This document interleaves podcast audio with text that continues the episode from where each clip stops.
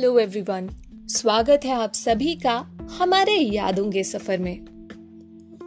अक्सर ऐसा होता है, जिनको हम भूलना चाहते हैं, यादें हमें उसी पुरानी दुनिया में ले जाती हैं।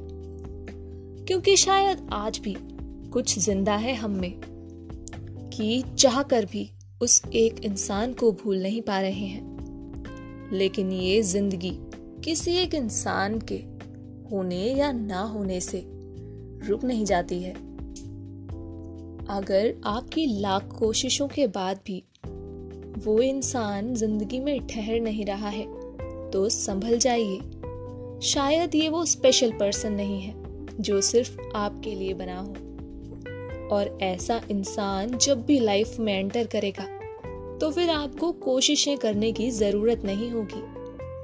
उसे अपनी लाइफ में रोकने के लिए वो खुद कोशिश करेगा।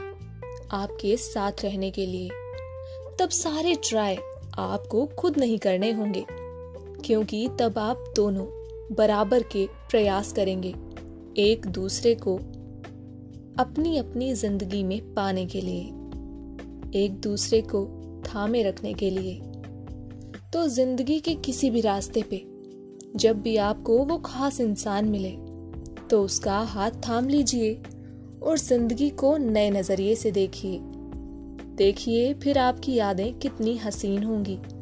और आने वाला कल भी पलकें बिछाए आपका इंतज़ार कर रहा होगा। आज के लिए इतना ही।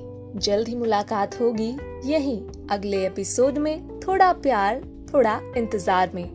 तब तक के लिए अपना ध्यान रखिए। मिलते हैं जल्द ही।